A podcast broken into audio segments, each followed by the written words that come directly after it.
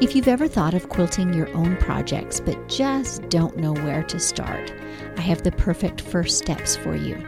I've put together a PDF guide. I call it Three Steps Toward Freehand Freedom.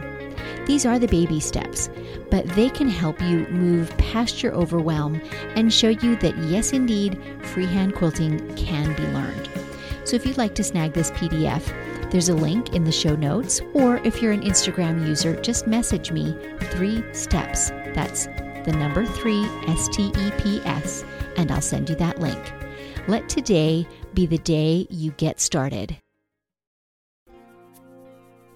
I'll make one quilt. I don't like something in that quilt, so I think, what if I change it in the next quilt? What if I change it in the third quilt? The great thing about that is that the first quilt doesn't have to be perfect. You know, some people get bogged down by the perfection, and you don't have to be perfect. Done is better than perfect sometimes. Welcome to Measure Twice, Cut Once, the podcast where we hear quilters and other crafters' stories and draw encouragement and even life lessons from them. I'm your host, Susan Smith, coming to you from my quilting studio, Stitched by Susan. This is where my long arm Lucy and I spend lots of hours doing freehand, edge to edge quilting. If you're not a quilter and those terms mean nothing to you, it's basically doodling on the layers of a quilt top with a 50 pound pencil with needle and thread attached and at really high speed. My philosophy is there's nothing as warm and comforting as a handmade quilt, and my mission is to get as many out in the world as possible. So I quilt for people, and I teach others to find freedom and joy in quilting for themselves. There are so many quilt makers and just as many stories. Quilting has been a bridge between generations, it has soothed loneliness and chronic pain, and it's been a beautiful expression of art and creativity that spans countries and cultures. Joining me today to tell us her story is Timna Tarr. Today's Pins and Needles is brought to you by The Will and Dave Show. Hi, I'm the Will half of The Will and Dave Show, a short little podcast that myself and the eponymous Dave like to record talking about the things that really matter to us, whether that's social, political, or pop culture. Usually we don't see eye to eye, but more often than not, we can find some common ground in there somewhere. And now, back to pins and needles with a quick tip for all you sharp quilters out there.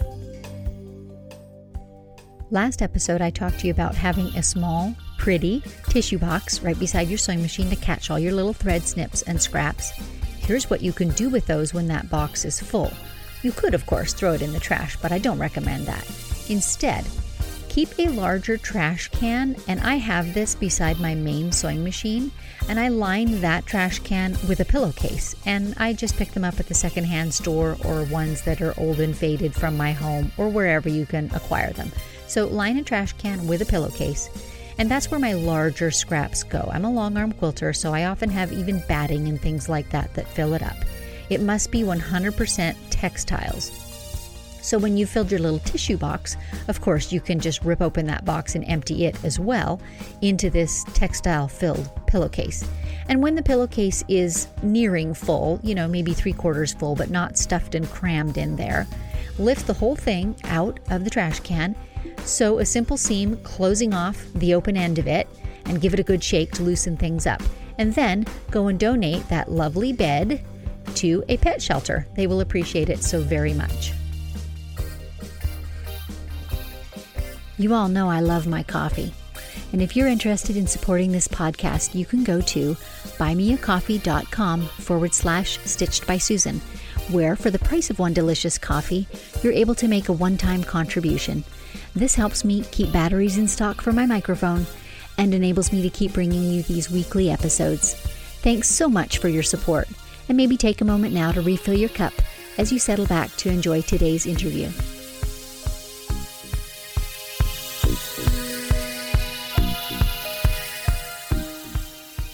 Comes from a long line of quilters, but didn't begin quilting until after studying art history in college. She bought her first long arm in 2001 and began quilting clients' quilts shortly thereafter. Timna's own nationally award winning quilts are in private and corporate collections. They've also been seen in numerous exhibits, magazines, and books, as well as on the Quilt Show and Quilting Arts TV. Timna is a designer for Studio E Fabrics and is an in demand teacher and speaker. Stay tuned near the end of the interview for a special announcement about a new fabric line and a really special exhibit. Good morning, Timna. I'm so glad you were able to join me today. Thanks for having me. I'm really excited to be here. I am greatly looking forward to this. I followed your work for quite a long time and and whenever I see your different designs, I always think exploration. Timna is an explorer. Is that a word that you use to define your work or how do you see it? So I like the word exploration. I never think of that. Um, I usually use the phrase what if. So I start with something and I think like what if I do this? What if I do that? So it is a I guess it's a form of exploration, but exploration sounds a lot better. Well, maybe it sounds more formal, and maybe like what if is something that every one of us as sewists and quilters can sort of plug into whatever we happen to be working on, right? What if? What if? So, so what are some what ifs that you use in your work? Yeah, I usually work. Um, yeah, I usually think about what if when I'm working in a series. So I'll make one quilt. I don't like something in that quilt, so I think, what if I change it in the next quilt? What if I change it in the third quilt? Et cetera, et cetera, et cetera.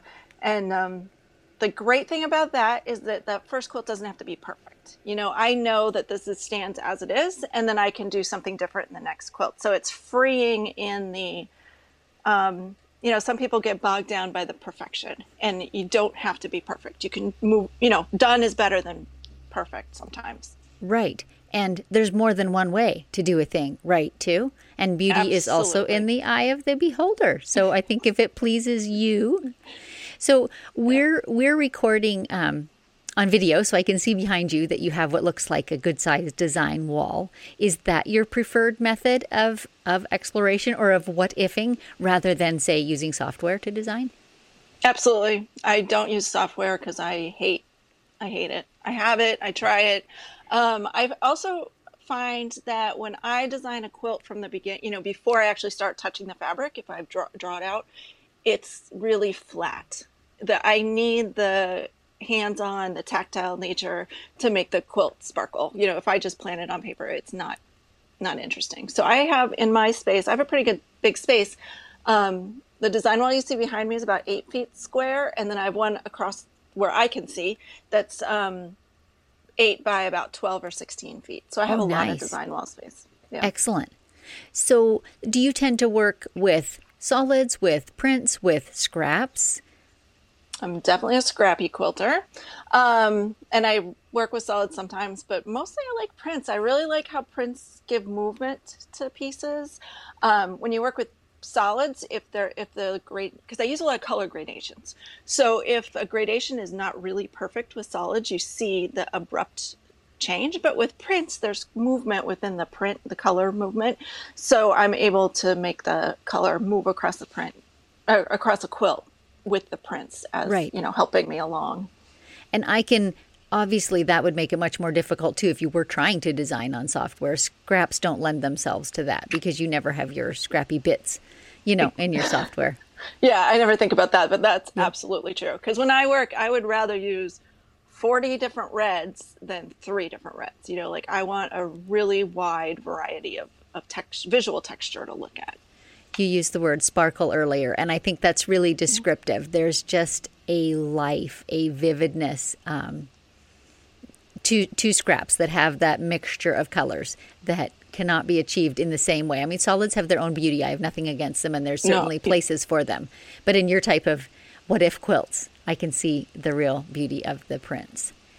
Um, not sure whether to go back to where you started or kind of what you're doing now, but what I've been looking at recently is your Noble Menagerie, your your the Barnyard collection. So can you tell us a bit about that? They are so utterly unique. Sure. So I um, wanted to make a pictorial quilt, and so I made uh, I figured out a technique that works for me. And what I do is I take a photo blow it up to the finished size of the quilt, grid it off, and then do machine applique within each square. Um, and then I can sew the squares together. So I figured out this technique on a quilt, and then I got obsessed with it, and I was like, I got to make another one. So I made um, a chicken quilt. And then after I made the chicken quilt, I was like, oh, I have this picture of a pig. I'm going to make a pig quilt. And so after I made the pig, I, I made like a mental decision that I would do a full series. And I've never conceived a series from the beginning, um, like I did with this one, but I said I'm going to make 12 barnyard animals. They're all the same size, they finish at about 38 inches square. And um, what I love about them is they show the, I call it the noble menagerie because the, the animals feel noble to me because I'm looking at them straight on, at, you know, like their eye level to them, and they kind of have a, a presence about them. So um, I'm I was excited to see them come together as a full series. Did I read correctly that they are going to Houston this fall as a as an exhibit? They are. They're going to be in their own special exhibit in Houston, which I'm excited about. And I just booked my plane ticket, so I'm going to go. I wasn't sure I was going to be able to go, but I am going to go so I can see them and um, I conceived of them to hang all together, and I haven't actually seen them all 12 of them hang together. I've seen six or seven together, um, but not all 12 of them. So I'm excited about that. What an and honor. They all, yeah, it's really, it's really exciting.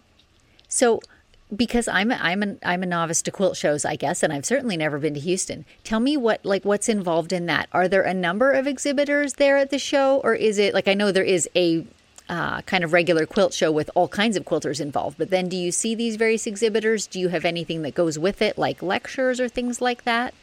Yeah, so there's the you know contest quilts, you know the kind of regular quilt show quilts, and then I don't know. There's a lot of little special exhibits, maybe twelve or fifteen, and um, they're of all different topics. Sometimes they're thematic in terms of like social uh, social issues or uh, somebody's lifelong work or whatever.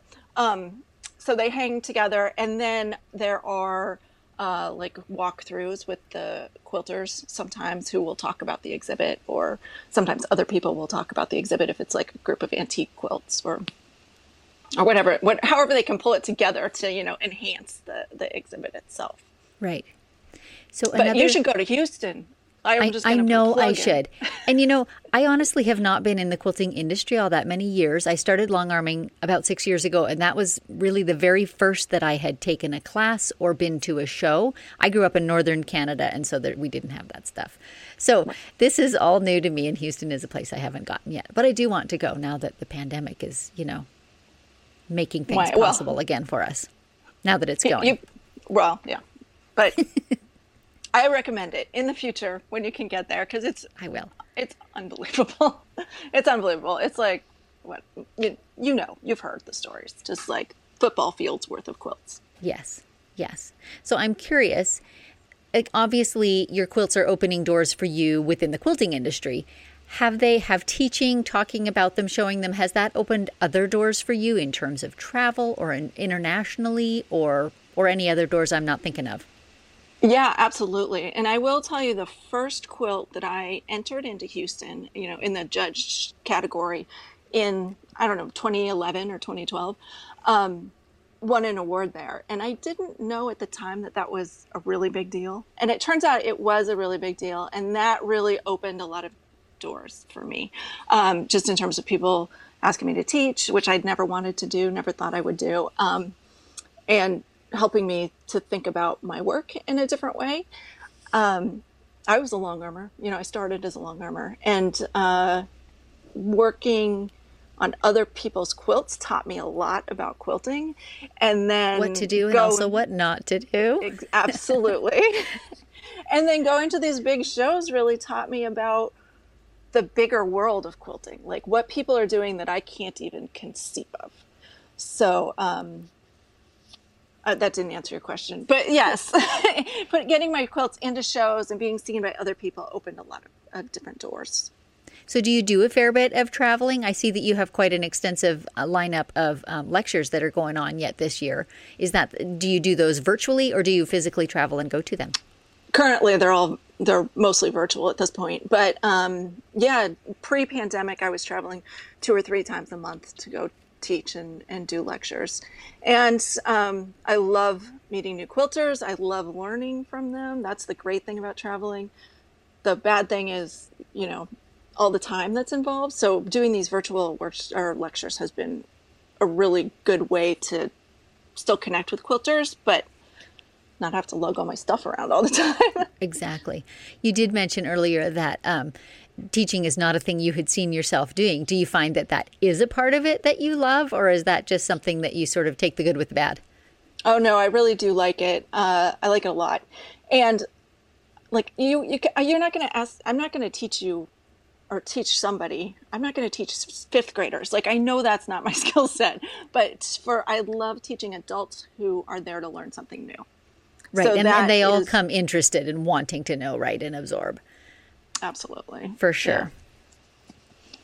I actually teach a weekly like quilting class for beginners, and that is one of my very favorite things to do because it becomes like a little community because uh, it's the same people week after week, and uh, that that is one of my favorite parts of my job.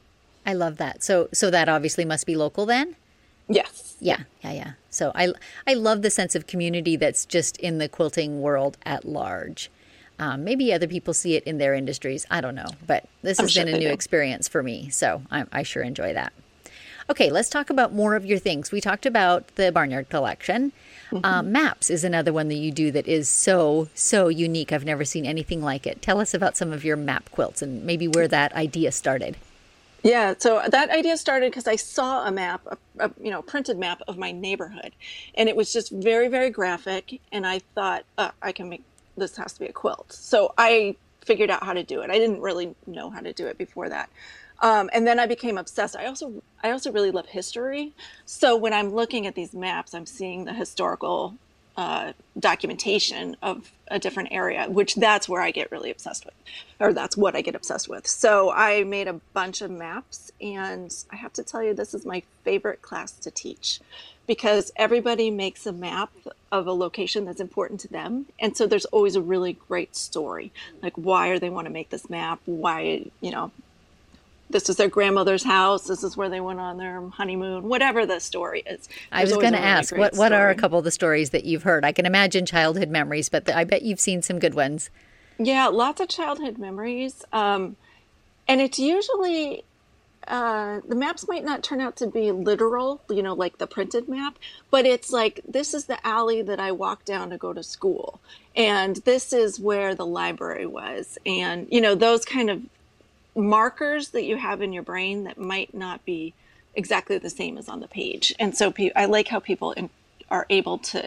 I'm pretty literal when I do the maps, but I like how other people are able to translate it into um, something that's abstract and, and less literal. That's fabulous. And of course, throughout all your work, I see color, color, color, and you've already spoken about it. That's obviously a big deal to you. Are you are you trained in art? Is that something that you brought to the table, or is this just something that you are passionate about and have dived into?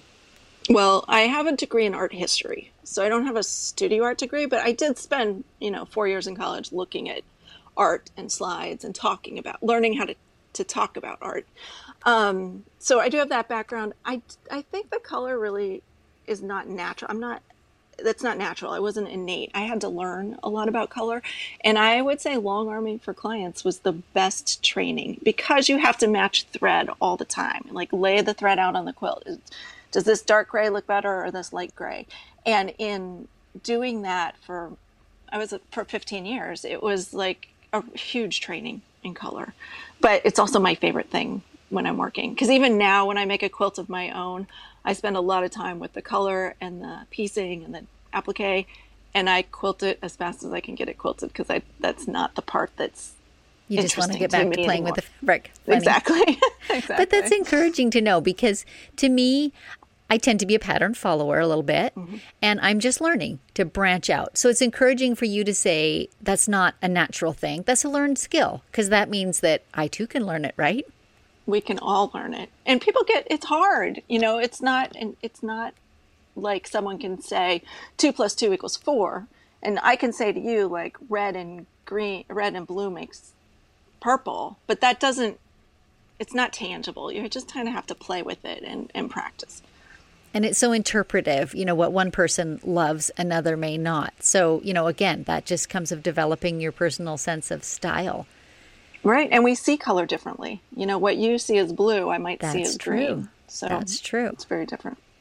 So, I mean, we've kind of covered this, but have you seen a growth and evolving and development of your sense of style in quilts? Like, has your taste really changed since the early years, or have you kind of been true to, you know, I love bright saturated colors, or I, like I do love bright saturated colors, and I still do. Nailed you, but, didn't I? Uh, yeah, but uh, I will say I used to. I, I love traditional quilts like that's where I always that's those are my roots and that's where I always go back to what's what I always go back to. Um, I tend at this point not to make a lot of traditional quilts, even though I did a lot in the beginning. Um, now I've I always find myself trying to um, I'm always making a challenge for myself. I always want to like see if I can do the next thing. So once I, you know, I know I can piece quarter inch seam allowances and make a traditional block. Right. Now I'm like trying to do something different, mostly to keep myself entertained more than for any other reason. And so basically, we've come full circle. We're right back to what if? Exactly. What if I changed this color? What if I changed that shape or made it giant or whatever the right. case may Exa- be? Yeah, exactly. And honestly, I see that quite a bit with modern quilting. I'm kind of attracted to modern style and negative space and things like that. But I'm seeing this real love of taking traditional elements and then, you know, really playing with the size or the negative space behind it or whatever. And that's just a, another way of what ifing. Yeah, absolutely. And uh, I mean, that's how you can make it your own. You know, if you're just copying another quilt, it's not necessarily your own quilt. You know, this is a way to expand your own creativity. Mm-hmm. Mm-hmm. Well, Awesome. You've given me lots to think about. Now I'm dying to attend at least one or a dozen of your of your lectures. So yeah. let's tell listeners where they can find you online and maybe what type of classes, lectures, trunk shows you're currently offering. Sure. So um, my website is timnatarr.com, T I M N A T A R R. And um, I have uh, actually on my website, I have four on demand classes one on maps, one on the stitched mosaics, string quilts and circles. And so those are all classes you can just sign up for on my website and take, uh, you know, in your pajamas whenever you want to. Uh, as for trunk shows and lectures, I do a couple of um, trunk shows. One is called Flying Colors, and it's basically my quilting journey, but I talk about color and design and how I make decisions along my along the way. And the other one is called um, Repeating Patterns Before and After, and it's uh, I come from quilters. So it's taking my family quilts and showing you how they've influenced my work today. So I like that. basics. I like that a lot. I come from a, a, line of quilters too, and I, I feel that behind me all the time when I, I don't know when I'm making a quilt. Somehow I feel the it's not so them encouraging you along a little bit. Yeah, yeah, yeah, yeah, yeah, exactly. So, okay, my big question in this podcast then is what has quilting taught you? What's the big thing you've learned from it? Is it is there an aha moment? Is there a season of life it's carried you through? What's the big takeaway for you?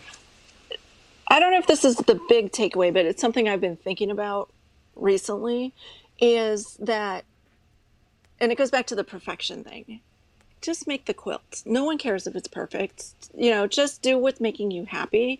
You don't have to finish if you start something. And I say this in all of my classes because I know my technique is can be sometimes fussy. And so I always just say like get what you need to out of the project and then you can put it away. You can you can give it to the goodwill, give it to your quilt friends. You don't have to finish it. There's no rule that says everything you start you have to finish. Just it goes back to the playing and exploring. Explore what you need to and get what you need out of it, and then move on. Excellent, excellent advice, and I'll try and take it. Okay. so I have a line of fabric based on the Notable Menagerie series of quilts, and that is shipping to shops. I think maybe next week. So any, you know, this we're recording this in the middle of June, and so it should be in shops um, any day now. I'm waiting. I haven't seen it actually printed. Fantastic. Well, I will be sure and put links to where folks can find you and mention that in the show notes as well so that people can see that there.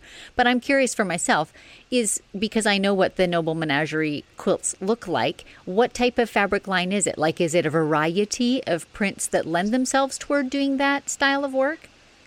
It is that, and so they're uh, it's based on the the animals. So they're printed as panels. They're printed as ten inch Ah. pieces and three inch panels, or I guess they're not panels, but you know little squares. And then there are coordinating prints, so that if you're going to make a noble menagerie or you use these fabrics, you can you can mix and match them. Well, that makes perfect sense. Well, you've taken a lot of the um, wondering and the questions out of that for for those who don't want to do it from the ground up, as you Right. have. So Right, and there's Okay. also a map print in there, so you can see them the maps too. Oh, fantastic. Okay, good to know. So I'll put all the details for that in the show notes. Thanks so much for being here this morning. This has been a real pleasure. And I encourage our listeners to go to Timna Tarr's website. She's got a fantastic gallery of lots and lots of her work. You will be amazed and you'll be glad you went and viewed it. So thanks again for joining me. Oh, thanks so much for having me. And thank you for tuning into the show. If you enjoyed this podcast, please consider taking a moment to leave a review on Apple Podcast or the podcast app of your choice. It really helps other listeners to find the show so they can hear these stories too. For information on the classes I offer or quilting services, please see my website, stitchedbysusan.com. If you're a long arm quilter and looking for freehand tips, take advantage of the live and unscripted events hosted on my Facebook page and replayed on my YouTube channel, Stitched by Susan. And if pictures are your preference, check out my Pinterest galleries of edge to edge and custom quilting projects. These direct links can all be found in the show notes below. So, until next time, may your sorrows be patched and your joys be quilted.